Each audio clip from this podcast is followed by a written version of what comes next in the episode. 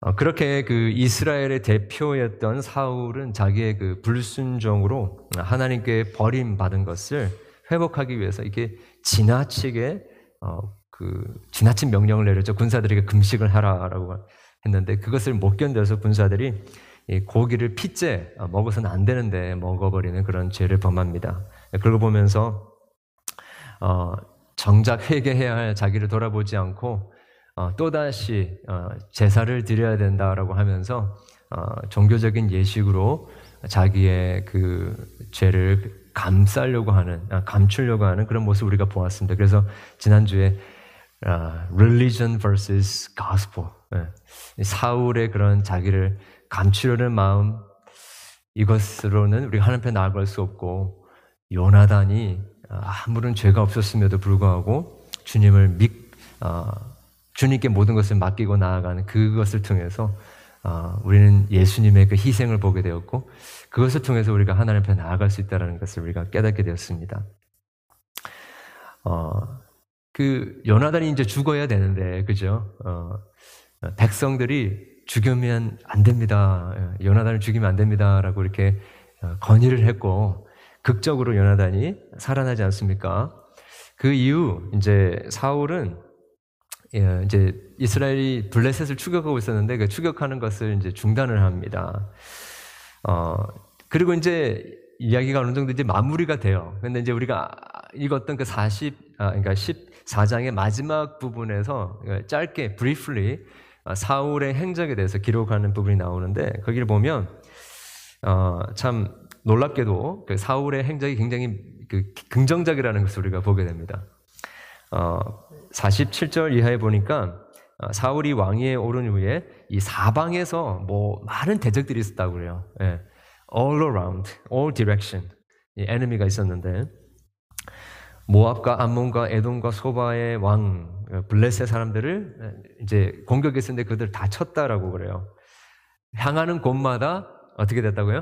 네, 이겼다라고 이야기하고 있습니다. 어, 그리고 용감하게 아말렉 사람을 치고 이스라엘을 그 약탈하는 자들의 손에서 건져내었다. 예. 그, 이 블레셋 사람들을 공격하기 위해서 싸우기 위해서 52절에 보니까 뭐라고 되어 있어요? 아, 사울이 힘센 사람이나 용감한 사람을 다 불러 모았다라고 되어 있었습니다. 그러니까 어, 많은 공격이 있었는데 그 공격 그 외세로부터의 그 공격을 이렇게 막아내기 위해서 큰 군대를 일으켰는데 아, 그 군대가 굉장히 많았다라고 합니다. 예, 그러면서 이렇게 그 아주 승승장구하는 모습이 나오고 또 강력한 군대를 이루는 모습을 봅니다. 어, 뿐만 아니라 그 사울의 집안도 굉장히 그 성공적인 집안 그리고 승승장구하고 많은 영향력을 미치는 그런 어, 가족이었다는 것을 이렇게 보게 됩니다. 어, 세 명의 아들이 있었고 두 명의 딸이 있었죠, 그죠? 또 아내 이야기도 나오고 또 사울의 숙부가 어, 군 사령관 아, 숙부였던 넬의 아들이 아들이었던 아브넬이 이제 군 사령관이었다라고 이야기하고 또 아버지는 기스였고 어, 아버지 넬그 아비엘의 어, 아, 버지그 아, 브넬의 아버지는 넬이고 아비엘의 아들이었다라고 이야기를 하고 있습니다. 어, 그러니까 이게 굉장히 그, 그의 그 왕으로서의 삶도 굉장히 성공적이고, 그리고 화려한 경력과 이 전쟁에 지금 승리해 나가는 모습을 우리가 보게 되죠. 어, 이런 것들을 보면 사울이 굉장히, 아, 예, 성공한 사람이다라고 우리가 생각할 수 있습니다. 어, 만약에 그 우리 한 사람의 그 생애를 평가할 때에 이런 화려한 업적이나 또 성취만으로 판가, 판단, 판가름을 한다고 한다면 사울은 굉장히 성공한 사람일 수 있습니다. 네, 그런데 그게 그것들만으로 우리가 한 사람을 평가를 할 수 있을까요? 사실은 그렇지 않습니다. 아, 한 사람의 그 삶은 예, 그 결론은 어, 이런 세상에서의 그 성취로만 평가될 수 있는 것이 아닙니다. 가장 중요한 것이 무엇인가 했을 때 그 사람과 하나님과의 관계로 평가될 수 있다는 것이죠. 평가되어야 합니다. 네, 오늘날 얼마나 많은 사람들이 이 그 화려한 경력과 그 빛나는 이 레sume, 아, 그 이력서를 가지고 있, 고 그 위대한 업적을 이루었음에도 불구하고 정작 하나님과의 그 관계에 있어서는 멀어져서 공고한 삶을 살고 있는 사람이 얼마나 많은지 모릅니다. 어, 자, 그래서 우리 자녀들을 우리가 이렇게 교육을 할 때도, 어, 참 우리 부모님들이 이 아이들이 성공적으로 크고 크고 또 좋은 대학 가고 좋은 직장 잡는 거 굉장히 중요하게 생각하는데, 어, 저희도 딸들이 키우면서 그 중요하게 생각하게 되더라고요. 그런데 그거 어느 것, 그런 것보다도, 보다도 저희들이 중요하게 생각해야 되는 것은 무엇이냐? 우리 아이들과 하나님과의 관계를 가장 중요하게 생각을 하고 가르쳐야 된다는 것이지요. 때로는 쉽지가 않습니다. 그죠? 네. 어떤 중요한 선택이 있을 때에 하나님을 경외하는 선택을 내리게 하는 것, 여러분, 쉬운 것이 아닙니다. 자, 그런데 이 사울은, 어, 처음부터 끝까지 우리가 보게 되면 이 외적인 성공, 성취에 굉장히 많이 집중을 하고 있는 것을 우리가 보게 되죠. 어, 그렇게 이 승승장구하는 사울의 그 삶의 한 단면을 오늘, 오늘 15장에서 보여주고 있는데, 어, 하나님께서 사울에게 아말렉이라는 민족을 치게 합니다. 그, 그, 느닷없이 하나님께서 왜 아말렉을 치라고 하느냐 그렇게 생각하실 수 있는데요. 이게 이제 전체적인 이스라엘의 역사를 이렇게 아셔야 이걸 좀 이해를 할 수가 있습니다. 어, 여러분 그 출애굽할 때 어, 이스라엘 백성들이 이렇게 지나가고 있는데 이 아말렉 민족이 이스라엘이 지나가는 그 길을 지나가지 못하게 하고 막 핍박을 합니다. 심지어 전쟁을 일으켜요. 어, 그래서 여러분 잘 기억하시는 분도 계실 텐데 이제 모세가 어, 산에서 기도를 하는데 옆 어, 양쪽에서 어, 홀과 아론이 소, 그 손을 받치고 있고 기도하는 동안에 하나님께서 아말렉을 물리치게 하신 그 이야기 아시죠, 그죠? 그렇게 하나님께서 아말렉을 물리치신 다음에 나중에 아말렉을 이제는 내가 가만히 두지 않을 것이다. 복수를 할 것이다라고 하는 장면이 나옵니다. 우리 신명기 25장에 나오는데요. 아마 이게 그 구절이 나올 것 같습니다. 거기 보면 이렇게 하나님께서 말씀하고 계세요. 너희는 애굽에서 나오는 길에 아말렉이 내게 행한 일을 기억하라. 예, 곧 그들이 너를 길에서 만나 내가 피곤할 때 내 뒤에서 떨어진 약한 자들을 쳤고 하나님을 두려워하지 아니하였느니라. 그러므로 내 하나님 여호와께서 내게 기업으로 주어 차지하게 하시는 땅에서 내 하나님 여호와께서 사방에 있는 모든 적군으로부터 내게 안식을 주실 때 너는 천하에서 아말렉에 대한 기억을 지워버리라. 너는 잊지 말지니라. 네. 하나님께서 시간이 오래 지났지만 하나님의 때에 그때가 이게 바로 사울의 때인데 아말렉을 심판하시겠다라고 하신 그 약속을 이루시겠다고 하신 것입니다. 어, 그러면서 어, 사울에게 이 아말렉을 치라고 하시면서 그들의 모든 소유를 여러분 3절에 봅니까? 모든 소유를 남기지 말고 진멸하되 남녀와 소아와 젖 먹는 아이와 우양과 낙타와 나귀를 다 죽여라라고 하셨습니다.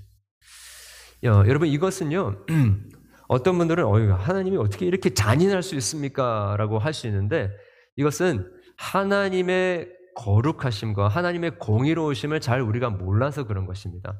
하나님에게 그 악을 행하고 하나님의 백성들을 공격하는 모든 자들을 향하여서는 하나님을 직접적으로 대적하는 것으로 하나님께서 보시는 것이죠. 우리가 생각할 때에는 저스티스 하면 봐주는 것을 저스티스라고 생각하는 경우가 많이 있습니다. 그러나 하나님께 있어서 저스티스는 그야말로 어, 옳지 않은 것을 행하는 것은 모두 다 하나님께서 심판을 하셔야 되는 것 이것이 저스티스라고 하는 것입니다.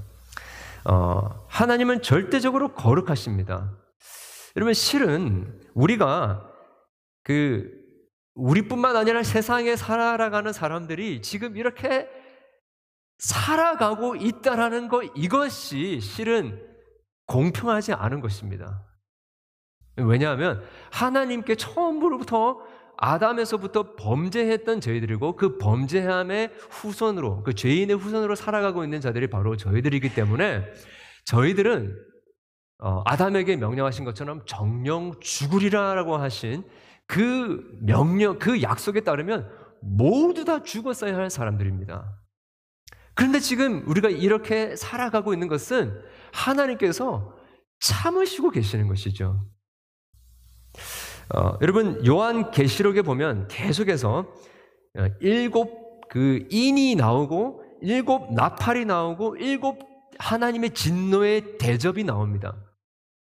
이게 계속해서 하나, 둘, 셋, 넷 가다가 마지막 일곱 번째 진노의 대접이 부어지는 순간에 세상의 모든 어, 그 시간이 끝나고 그때 하나님께서 심판하실 때가 올 것이다라고 이야기를 하고 있어요.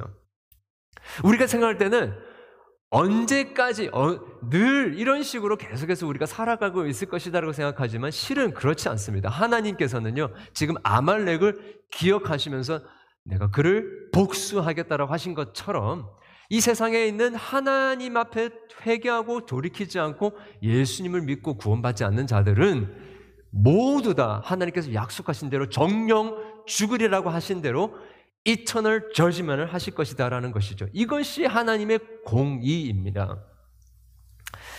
우리는 대충 하나님의 공의의 심판을 넘어갈 수 있을 것이다라고 생각을 하는 경향이 있어요. 아, 하나님께서 다 용서해 주실 것이야. 어, 하나님이 우리의 죄를 잊어 버리셨을 것이다라고 생각하기도 합니다. 그런데 여러분 하나님은요 절대 죄를 죄 없다 하고 넘어가실 수 없는 분이십니다.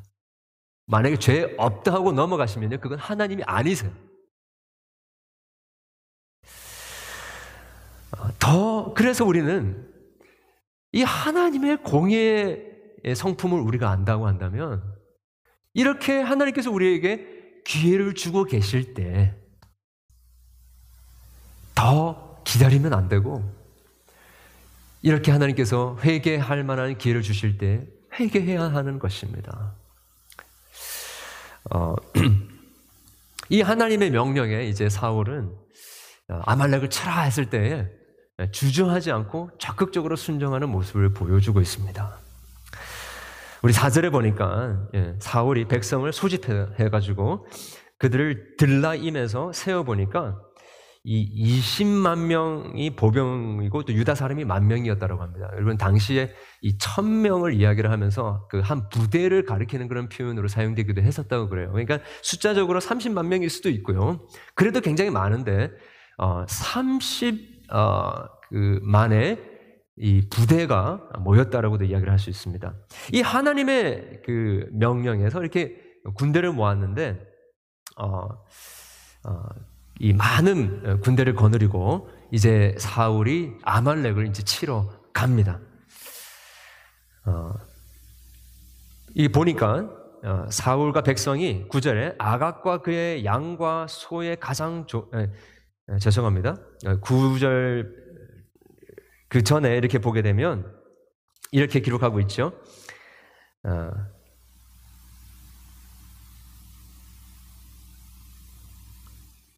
우리 어, 6절을 보겠습니다. 6절에 보면 예, 사울이 갠 사람에게는 어, 피하라라고 이야기하고 여기 갠 사람은요 하나님께서 어, 출애굽 당시에 어, 아말렉은 이스라엘을 공격했는데 갠 족속은 어, 모세를 도와주는 장면이 나와요. 어, 그래서 어, 갠은 이제 도망가라라고 이야기합니다. 어, 그리고 나서 어, 아말렉 사람을 모두 쳤다라고 7절에 어, 기록되고 있고요. 8절에는 어, 아각 왕을 사로잡고 칼날로 그의 모든 백성을 진멸했다라고 되어 있습니다. 이까지만 해도 굉장히 잘한 겁니다. 그죠? 네, 그런데 어, 9절에 보니까 우리가 잘 알고 있듯이 어, 다 가축까지도 다 멸하라고 했는데 어, 그 중에서 가장 좋은 것, 기름진 것, 어린 양과 모든 좋은 것을 남기고 어, 진멸하기를 즐겨하지 아니하고 가치 없는 것, 하찮은 것은 진멸했다라고 이야기를 하고 있습니다. 어, 어디서 많이 들어본 이야기죠, 실은 우리 13장에서도 어, 번제를 사무엘이 올 때까지 드리지 말라고 했는데 기다리고 기다리다가 마지막에 순간에 안 오니까 번제를 드려버렸죠, 그죠? 거의 99% 순종했는데 마지막 1% 순종 안 했습니다. 그런 것 같은 모습이 또 나와요. 하나님께서 어쩌면 지금 사울에게 다시 기회를 주신 것일 수도 있는데 이렇게 어, 다른 이 두 번째 명령에서도 다 하나님께서 멸하라고 했는데 다 멸하지 않는 모습을 우리가 보게 됩니다. 어, 첫 번째 그 불순종 때에는 당신의 나라는 길지 않을 것입니다라고 이야기를 했는데 오늘 우리 이 10절, 11절에 보니까 이제는 여호와의 말씀이 임하여 가라사대 11절에 내가 사울을 왕으로 세운 것을 후회한다. 바로 이렇게 온전히 그 어, 하나님 말씀을 순종하지 않았던 이 순간, 이 계기가 하나님으로부터 사울을 하나님이 사울로부터 완전히 떠나시는 하나님과 사울의 관계가 완전히 끊어지는 그런 계기가 되었다라는 것입니다. 아, 우리는 이 역에서 굉장히 중요한 그 레슨, 중요한 교훈을 한 가지 깨닫게 되는 것입니다.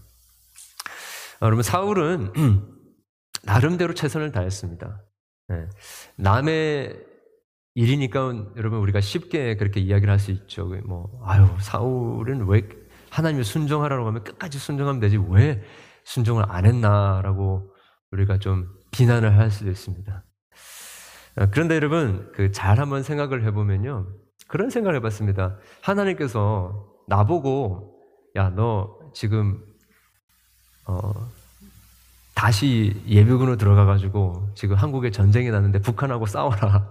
싸움이 났는데 너보고, 나, 저보고 이렇게 전쟁에 나가라고 그러면 제가 쉽게 나갈 수 있을까? 여러분, 그 전쟁에 나간다는 것은 그 목숨을 걸고 나가는 거 아닙니까? 그죠? 또 가족을 다 내려놓고 나가는 것입니다. 어, 그래서 굉장한 그 헌신이 요구되어지는 부분이라고 할 수 있는데요. 그, 이 목숨을 걸고 아말렉을 치러 지금 전쟁터에 나가는 이 사울의 모습, 굉장한 헌신이라고 이야기를 할 수 있습니다. 그리고 아말렉 사람을 다 쳐라고 해서 다 쳤습니다. 사람을 죽이는 게 여러분 쉬운 일입니까? 그리고 다 진멸했습니다. 그리고 아각, 을 사로잡았고요.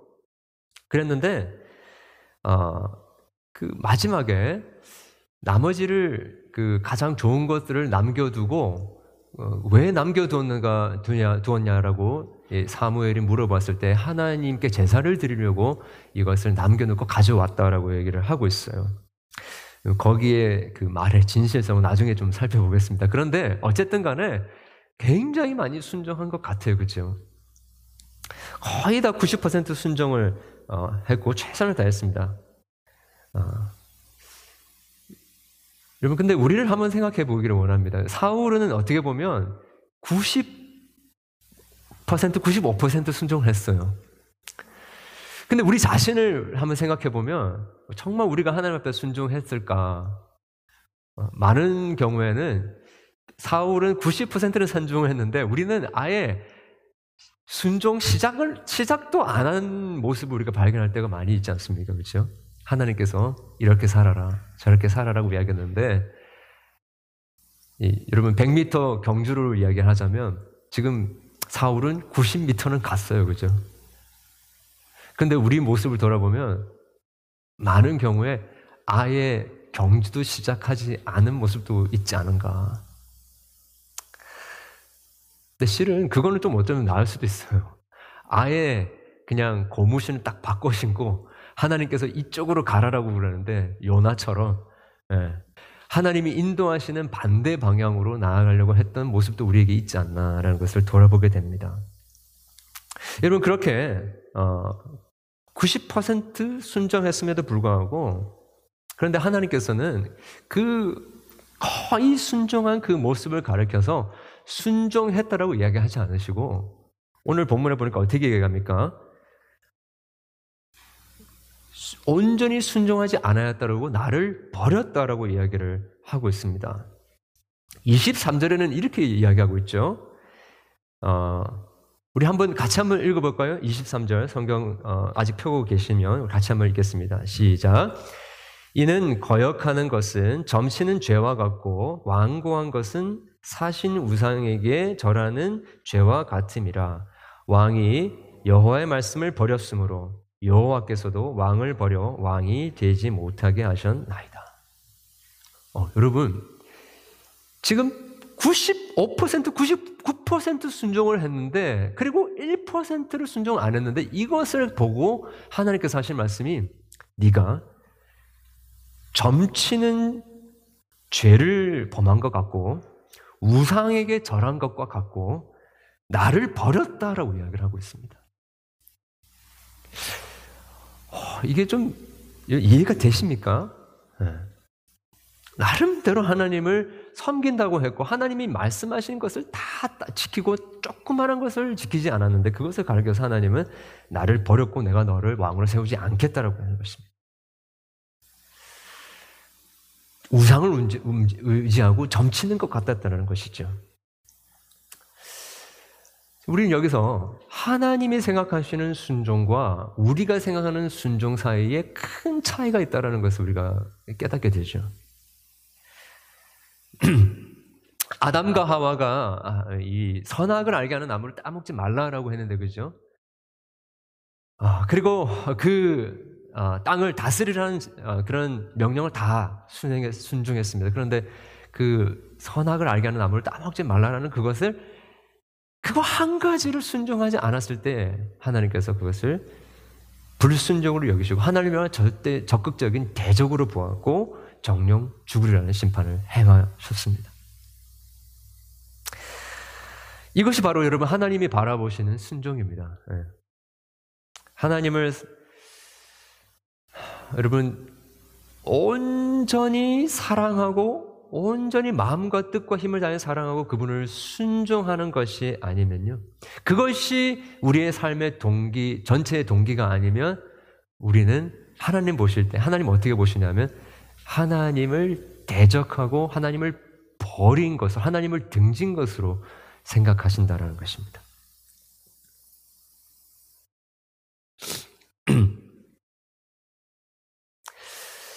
어, 하나님께서는 어, 이런 사울의 모습을 보면서 내가 사울을 왕으로 세운 것을 후회한다라고 이야기하셨어요.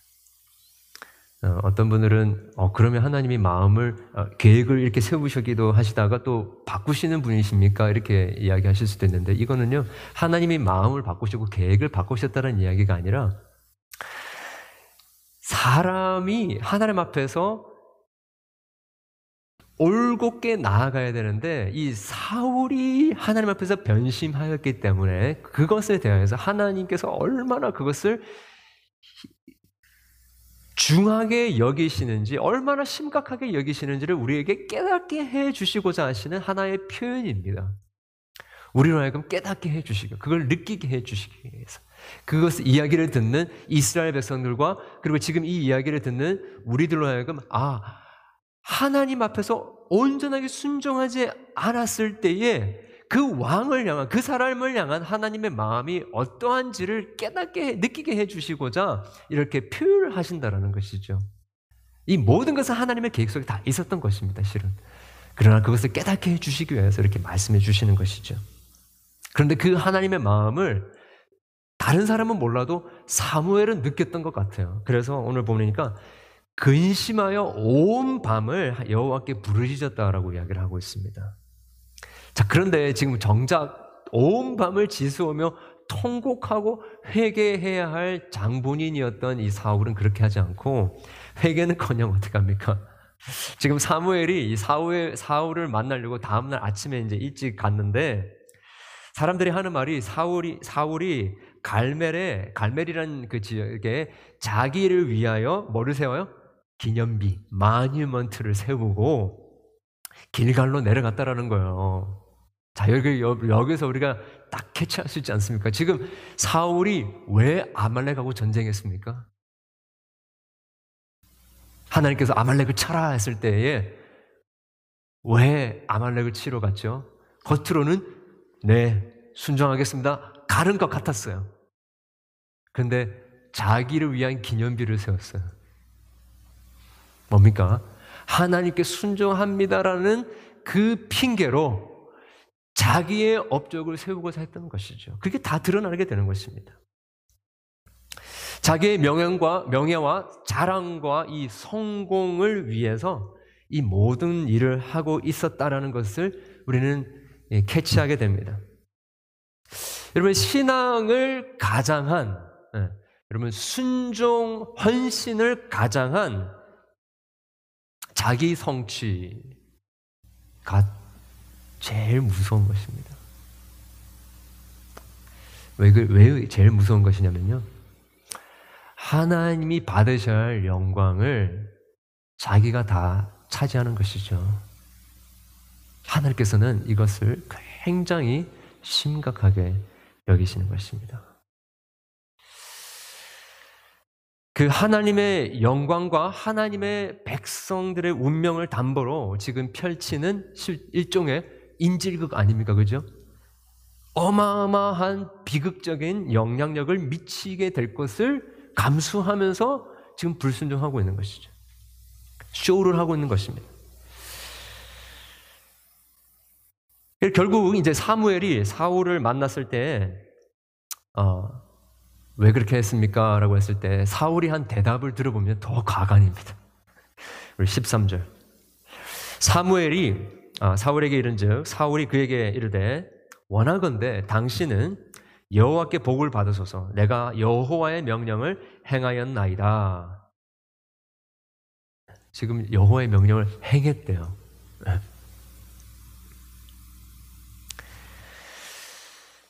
어, 여러분 우리가 그 죄라고 하면 제가 뭡니까 이야기하면 이제 흉측한 어떤 범죄만 죄라고 이제 생각하는 경향이 있는데 실은 어, 더 심각한 죄는 뭐냐면요 겉으로는 하나님의 일을 한다고 하면서 더 나아가서 하나님의 명령을 수행한다라고 하면서 하나님이 말씀하신 것을 순종한다라고 하면서 정작 그 이면에는 아무도 모르게 자기의 욕망과 야망과 교만을 채우려고 하는 것.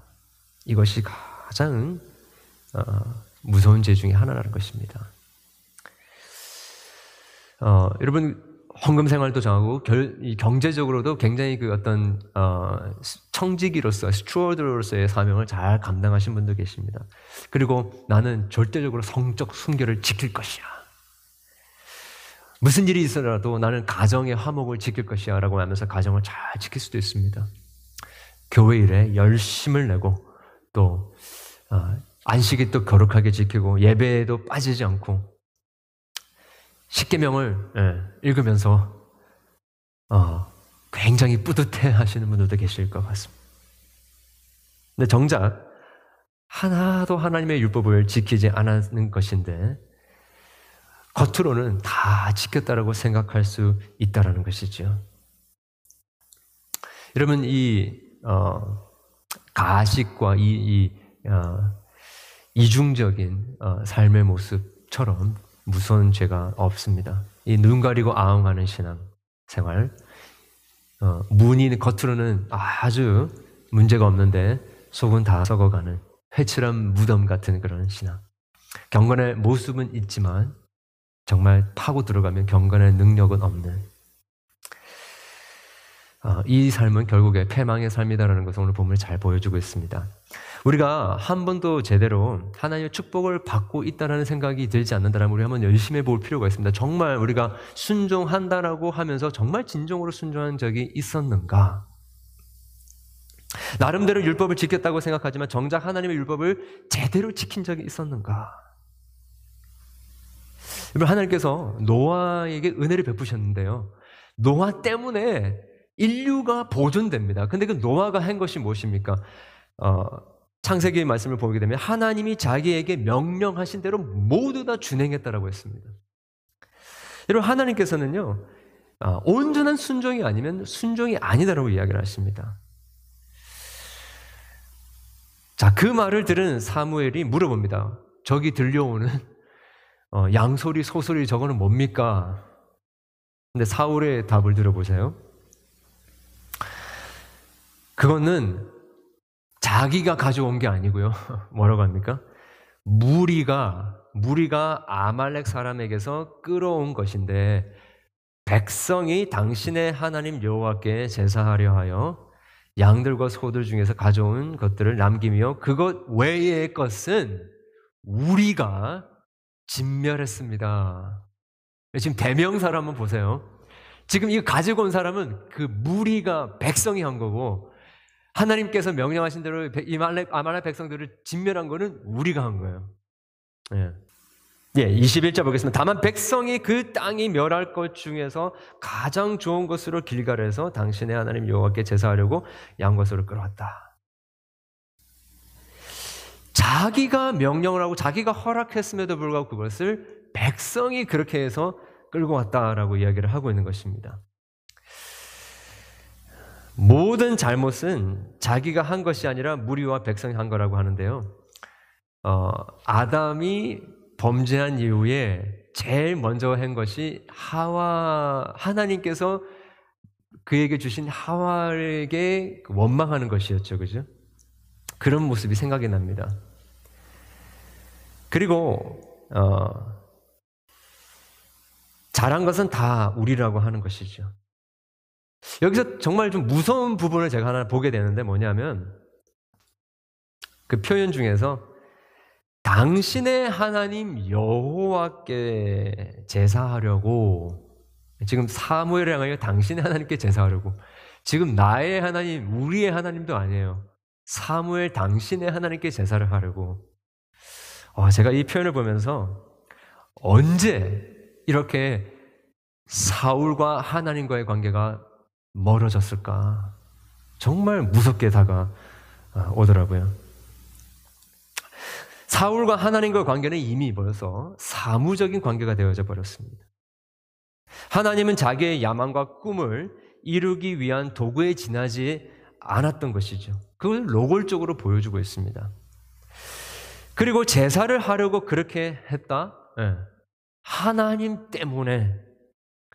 그러니까 아, 아담도 그렇게 이야기하지 않습니까?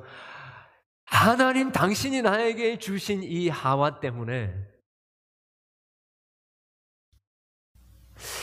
지금 이 상황이 벌어진 것에 대해서 하나님께 지금 변명, 변명을 하고 있다는 것이지요. 여러분 정말 어, 이거 좀 겹가지를 이야기를 하지만 어, 우리 가정의 가장의 리더 리더의 자질은 이 모든 책임을 지는 거에 있, 지 않습니까? 그렇죠? 어, 참 제가 요즘에 어, 가족들하고 우리 아내하고 지내면서 이걸 많이 느낍니다. 저도 모르는 사이에 아유 당신이 애들 잘 못해서 이런 거 아니야라는 게 나오더라고요. 네. 근데 진짜 해야 되는 말은 뭡니까? 다 내가 잘못해서 그렇게 된 거다. 그렇게 나가야 되는 거죠, 그죠? 이 리더의 자격 중에 하나는요, 모든 책임을 자기가 지는 것입니다. 누구 때문에 손가락질을 하면 안 되는 것이죠.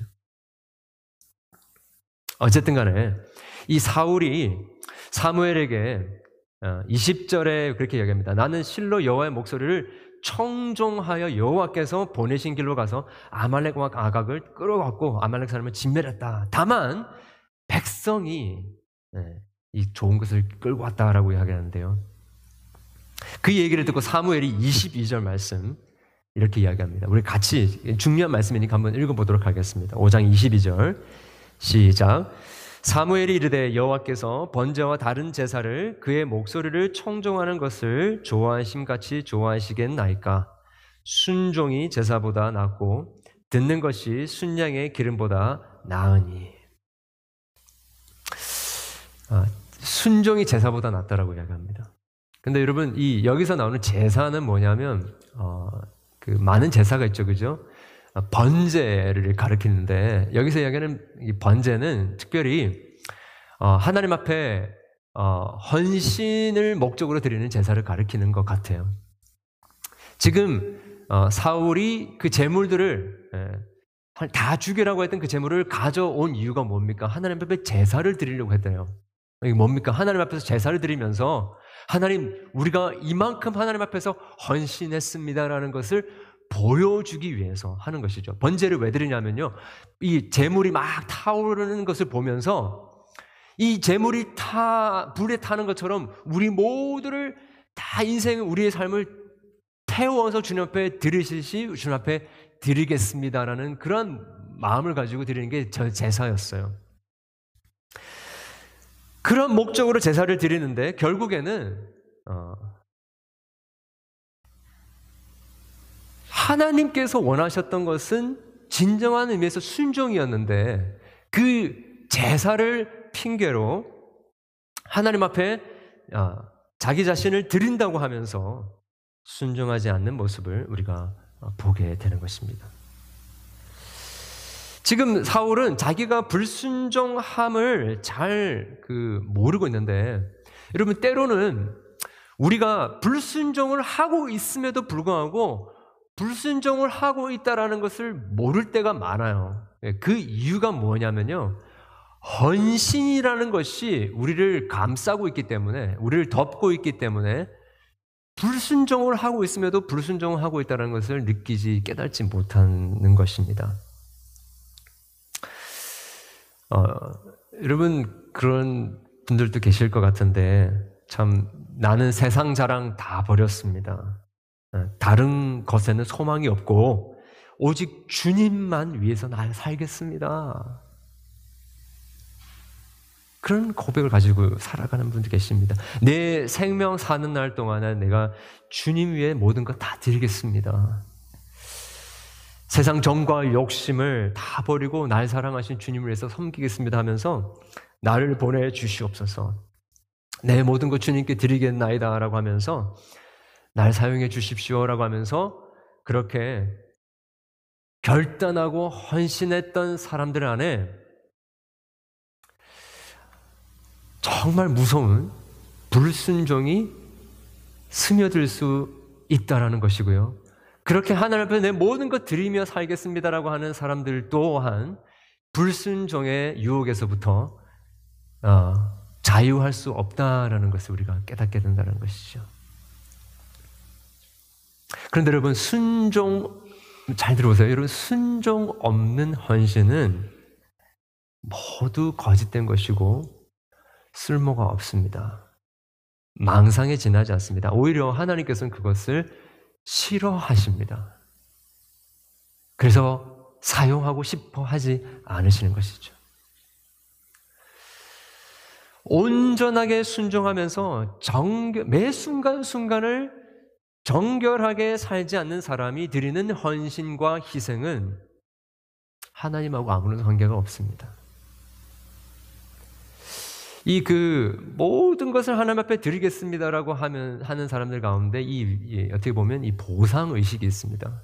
이렇게 헌신함을 통하여서 하나님께서 내가 포기하고 버린 것만큼의 축복을 주님께서 주실 것이야라고 하는 그런 보상 의식이죠. 어, 여러분 근데 우리가 착각해서는 안 되는 것은요. 어, 정말 순종하는 사람인가 하는 것은 그 우리의 어떤 열렬한 하나님을 향한 섬김으로 입증되는 것이 아닙니다. 어, 저는 그 한국 교회에서 이렇게 자라오면서 어, 이런 도전들을 굉장히 많이 받았고 그것 때문에 쉽게 이야기하면 좀 많이 쏘갔던 것 같아요. 하나님을 위해서 정말 모든 건 내려놓고 헌신하면 하나님이 나를 기뻐 받으시는 줄 알았어요. 돌이켜 보면요. 한국 교회에서 제가 자라오면서 많이 들었던 이야기가 헌신과 비전, 꿈 이런 겁니다. 네. 은혜 받으면 다 헌신하라고 그래요. 그죠? 그런 걸 통해서 하나님이 하나님의 일을 하시는 경우가 참 많습니다. 그래서 뭐 저도 여기 이 자리에 있는 것 같기도 합니다. 네, 그런데 또 한편으로는 정말 그, 그 안에 자유와 그 안에 기쁨과 이, 이 하나님 앞에서의 이 온전히 어, 헌신함의 어떤 즐거움이 있어야 되는데 이게 감사의 하나의 표현이어야 되는데 이 헌신을 통해서 내가 뭔가를 이루어야 된다라는 그런 부담감과 그 강박관념 속에서 신앙생활을 하려고 하는 경우가 너무너무 많다라는 것이죠. 어, 저도 선교제를 많이 방문을 해보지만 선교사님들이 선교를 내려놓고 다시 귀국을 하게 되는 이유 중에 넘버 원이 서로 싸우는 것입니다. 여러분, 왜 한국 교회에 이 분쟁이 많은지 아세요? 내가 하나님을 위하여서 내 모든 것을 바칩니다라고 하는 이 그 헌신이 너무너무 투철해서 그런 겁니다. 그러니까 나는 내 모든 것 다 버렸는데 그러기 위해서 그러고 나니까 이제는 내 살아가는 내 섬김과 사명을 감당하는 것에서 완전히 정말 성공을 이루어야 되는 것이죠. 그 사명을 이루는 것이 자기의 전부가 되어지게 되는 것입니다. 헌신이 자기의 전부가 되는 것이죠. 그래 정말 정작 하나님께서 원하시는 것은 그 헌신과 제사와 어떤 겉으로의 어떤 헌신이 중요한 것이 아니라 정말 그 마음 속에서 자그마한 한 부분에서 하나님의 마음에 합한 순종을 찾을 수 있는 것인데 그 순종이 없는 것이죠.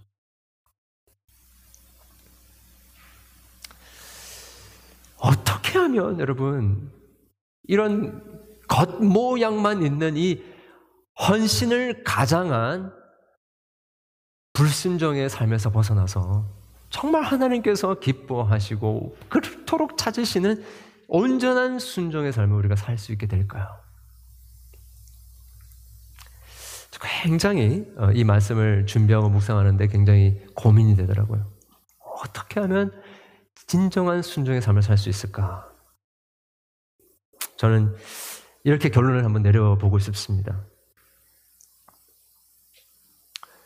하나님 앞에서 온전하게 의롭다함을 받고 거룩하게 되지 못한 사람은요, 첫 단추부터가, 처음부터가 순종을 할 수가 없는 자입니다.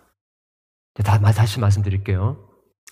처음부터 마음 자체가 우리 안에 있는 모든 죄와 불순종으로 말미암아 하나님 앞에 받은 그 모든 심판이 예수 그리스도 안에서 그분이 이루신 perfect, perfect righteousness, 완전한 의와 완전한 obedience, 그 순종으로 말미암아서 우리는 죄로 말미암아 심판을 받아 죽어야 되지만 하나님께서 우리를 용서해 주셨고 우리를 의롭다 하시고 우리를 거룩하게 하셨다라는 완전한 확신이 없는 사람에게는요, 순종이라는 것이 일어날 수가 없다라는 것이에요.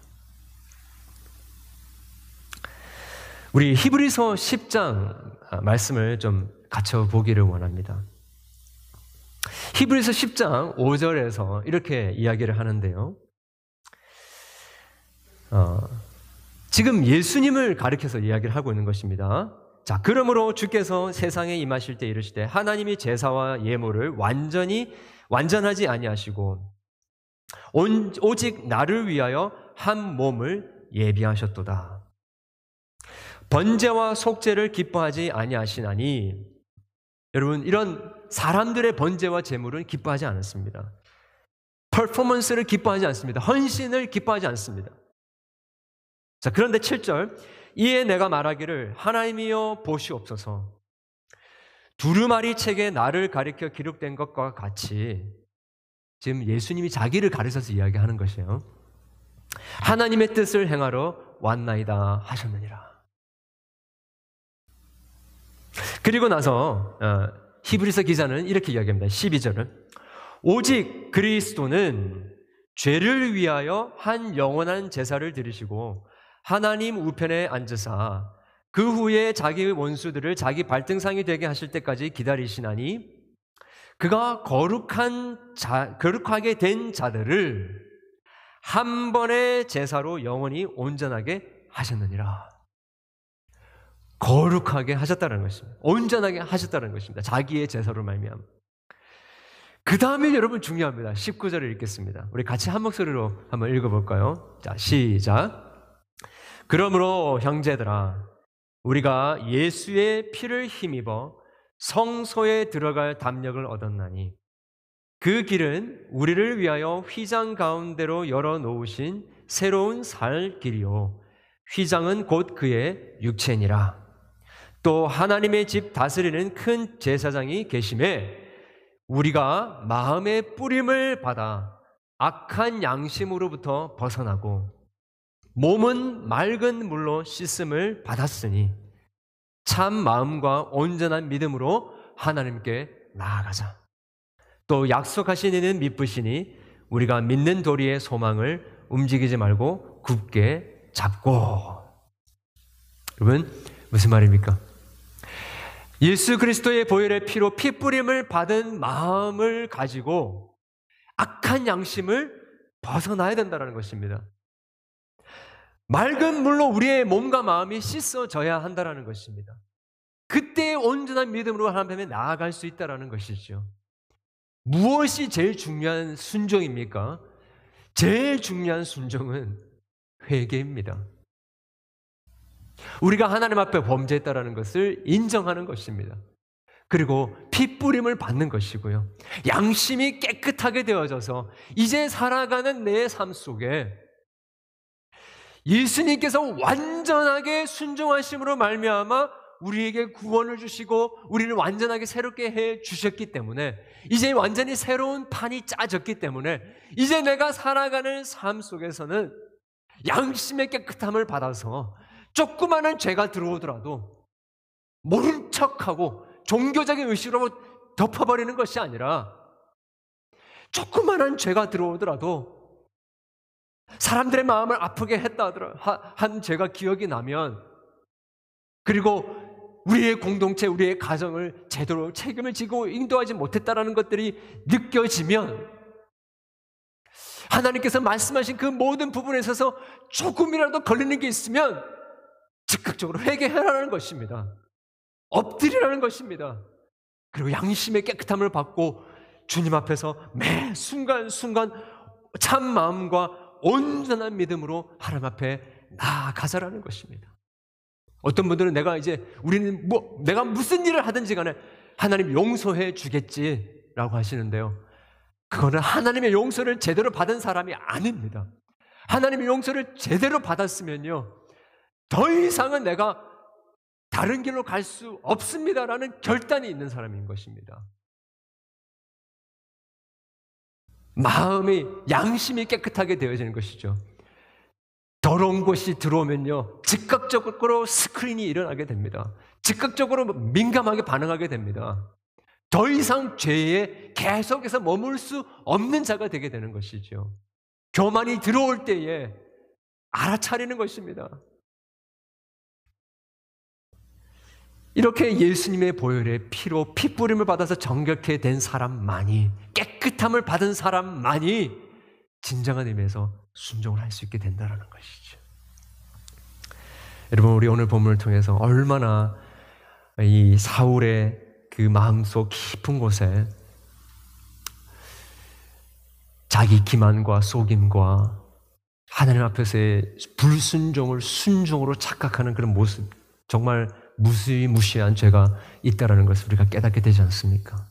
우리 같이 이 말씀을 기억하면서 하나님 앞에 진정으로 회개했으면 좋겠습니다.